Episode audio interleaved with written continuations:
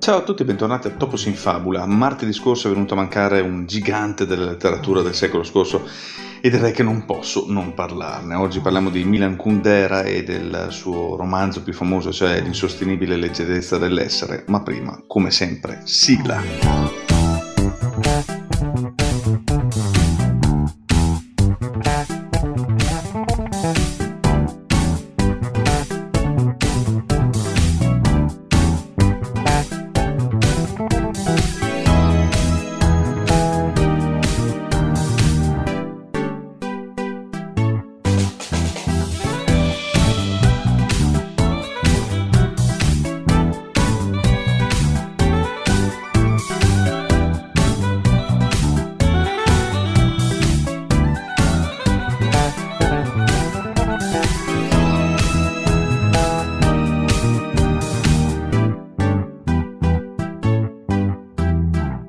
Milan Kundera è nato a Brno, eh, nella vecchia Cecoslovacchia, oggi sarebbe nella Repubblica Ceca, nel 1929, un decennio dopo il crollo dell'impero asburgico, eh, dopo la Prima Guerra Mondiale e un decennio prima della conquista nazista che eh, segnava di fatto l'inizio della Seconda Guerra Mondiale.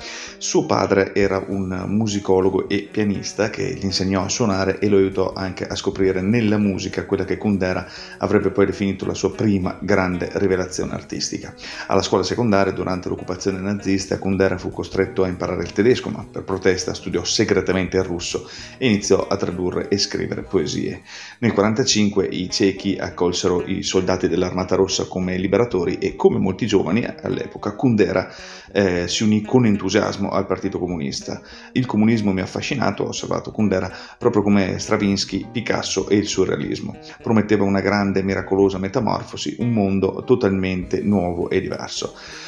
Kundera alla fine avrebbe scoperto che mentre la Cecoslovacchia veniva assorbita nel blocco sovietico, lo Stato aveva poca pazienza per l'individualismo, la libertà e l'anticonformismo che chiedeva come scrittore d'avanguardia. Studiando cinema alla Prague Film and Music School sarebbe stato espulso per mancanza di serietà e pensieri ostili. Lavorando come operaio e musicista jazz occasionale negli anni 50, eh, Kundera pubblicò il suo primo libro di poesie nel 53 e un secondo nel 55 prima di essere reintegrato liberato dal Partito Comunista e tornare alla sua ex scuola come insegnante di letteratura.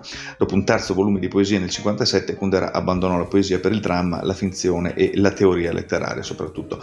Durante gli anni 60 la sua prima opera teatrale sui giovani studenti idealisti in Cecoslovacchia ehm, durante l'occupazione nazista fu rappresentata in 14 paesi, inclusi Stati Uniti e Gran Bretagna. Ha pubblicato tre volumi di racconti collettivamente intitolati Amori ridicoli. Il suo primo romanzo, Lo scherzo del 1960, 1967 ha attinto alla propria esperienza mostrando eh, la vita del suo protagonista trasformata quando le autorità reagiscono alla sua parodia degli slogan marxisti. Durante la primavera di Praga del 68 il romanzo che inizialmente il suo editore considerò diametralmente opposto all'ideologia ufficiale divenne invece un enorme successo popolare. Con l'invasione russa e la repressione del dissenso nello stesso anno Kundera fu nuovamente espulso dal partito e licenziato dalla sua posizione di insegnante. I suoi libri furono banditi e perse la capacità di pubblicare. Nel 75 tuttavia a Kundera fu permesso di viaggiare fuori dalla Cecoslovacchia per accettare un posto di insegnante presso l'Università francese di Rennes.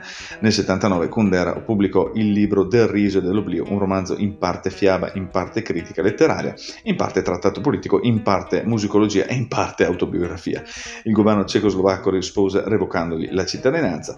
Nell'80 Kundera accettò una cattedra presso l'École des Hautes Études en Sciences Sociales Hospital de Parigi, ehm, dove ha vissuto tra l'altro fino alla morte, avvenuta come dicevamo lo scorso martedì. L'insostenibile leggerezza dell'essere, pubblicato nel 1982 con successo mondiale nel caratteristico stile di Kundera, eh, combina una storia d'amore, un commento politico e un'esplorazione estetica con una meditazione sui paradossi dell'esistenza umana. Il romanzo si apre con una considerazione del concetto di eterno ritorno di Nietzsche e, e ripreso poi più tardi da Dunitsky.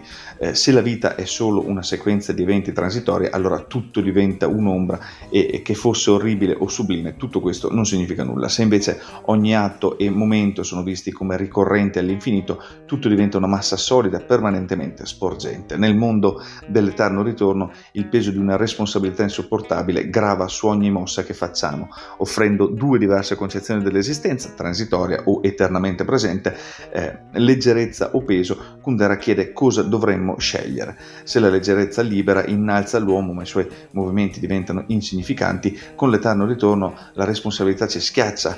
Eh, questa dicotomia centrale tra leggerezza o peso nel romanzo è incarnata dai eh, temperamenti dei suoi quattro personaggi centrali, cioè eh, Thomas o Thomas, eh, un chirurgo praghese, Teresa, sua moglie, Sabina, una delle sue amanti, e eh, Franz, un professore svizzero che ha una relazione con Sabina.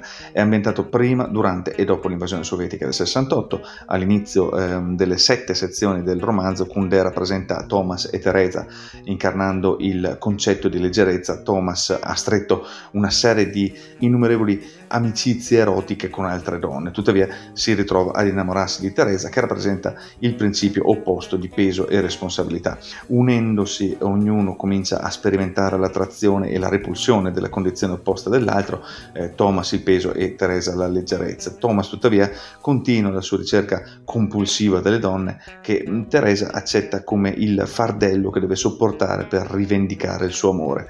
Sabina, l'amante abituale di Thomas, un'altra eh, personificazione della leggerezza, il cui rifiuto di impegni e responsabilità la porterà ad abbandonare i suoi amanti e il suo paese, aiuta Teresa a trovare una direzione eh, come fotografa e Teresa gode di uno scopo nella sua vita documentando l'invasione sovietica. Sabina invece ehm, emigra in Svizzera, a Ginevra, seguita poi da Teresa e Thomas, a cui viene assegnato un posto in un ospedale di Zurigo. Dopo diversi mesi Teresa viene a sapere che Thomas vede ancora Sabina e torna a Praga. In pochi giorni Thomas la segue sperimentando proprio quell'insostenibile leggerezza dell'essere che dà il titolo al romanzo. La seconda sezione racconta la loro storia dal punto di vista di Teresa, completando i dettagli del suo background familiare che spiegano il suo bisogno eh, nel suo amore per Thomas e i suoi eh, sogni inquietanti su di lui. La terza sezione si concentra su Sabina e sulla sua relazione con Franz, che come Teresa è una figura invece di peso e responsabilità, attratta dal suo opposto per l'appunto in Sabina. Dopo aver cercato di bilanciare il suo rapporto con la moglie eh, e la sua relazione con Sabina, Franz decide di lasciare la moglie, ma dopo averlo detto a Sabina arriva a casa sua e scopre che se n'è andata. A Parigi Sabina riceve una lettera che la informa che Thomas e Teresa sono rimasti uccisi in un incidente stradale. Io eh, vi sto dicendo la trama perché in realtà non è fondamentale eh, la trama nel, eh, nel, romanzo di Kundera, eh, dopo lo spiegheremo un attimo meglio. Eh, la quarta e quinta sezione tornano alla vita di Thomas e Teresa a Praga dopo il loro ritorno. Quando Thomas si rifiuta di firmare una ritrattazione per un articolo che aveva precedentemente pubblicato in modo eh, critico nei confronti delle autorità sovietiche e che ora è considerato sovversivo, perde il lavoro di chirurgo e lavora come lavavetri. Eh, Teresa si occupa del bar, ironia della sorte, entrambi apprendono che quando credono di agire per opporsi al regime in realtà lo stanno aiutando. Teresa scopre che le sue fotografie dell'invasione vengono utilizzate dalla polizia segreta per identificare i dissidenti. Thomas, rifiutandosi di identificare l'editore del suo articolo, mente sul suo aspetto e coinvolge inconsapevolmente un altro editore che assomiglia alla eh, descrizione da lui inventata.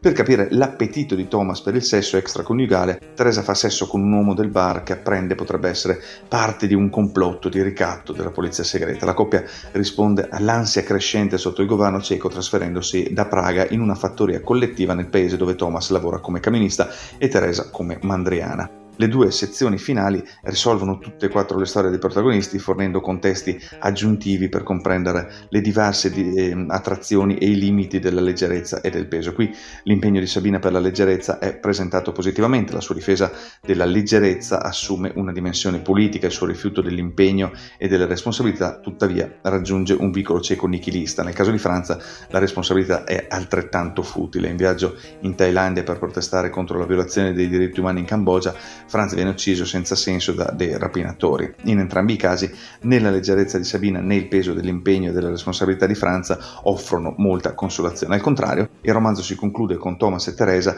riconciliati tra loro e la condizione di esistenza contraria che ha causato loro tanta angoscia e infelicità.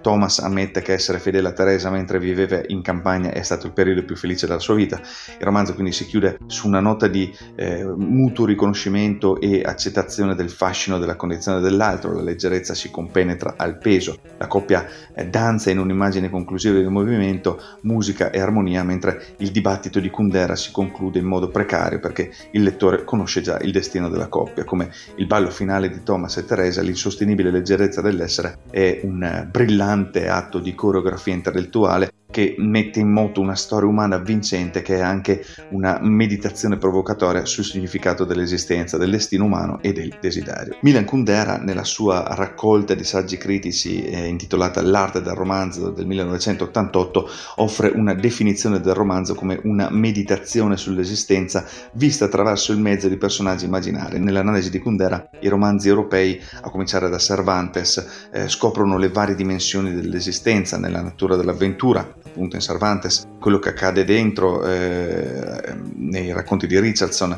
il radicamento dell'uomo nella storia in quelli di Balzac, la terra eh, prima incognita del quotidiano nei racconti di Flaubert, eh, l'impatto dell'irrazionale sul comportamento umano, eh, qui eh, chiamiamo in causa Tolstoi, la forza del presente e del passato, qua Joyce e Proust rispettivamente, e il ruolo del mito antico nel plasmare eh, l'azione presente, qui eh, direi che ci sta benissimo un Thomas Mann.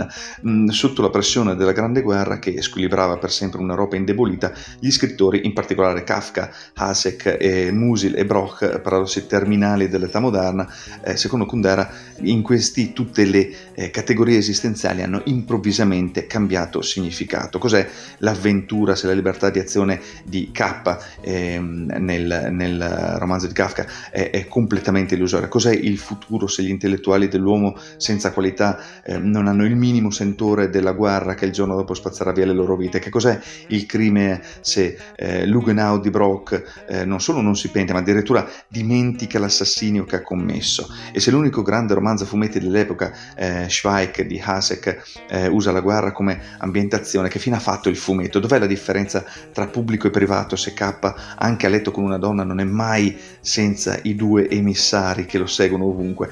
E in quel caso cos'è la solitudine? Un peso, una miseria, una maledizione come qualcuno vorrebbe farci credere o al contrario un valore prezioso in procinto di essere schiacciato dall'onnipresente collettività?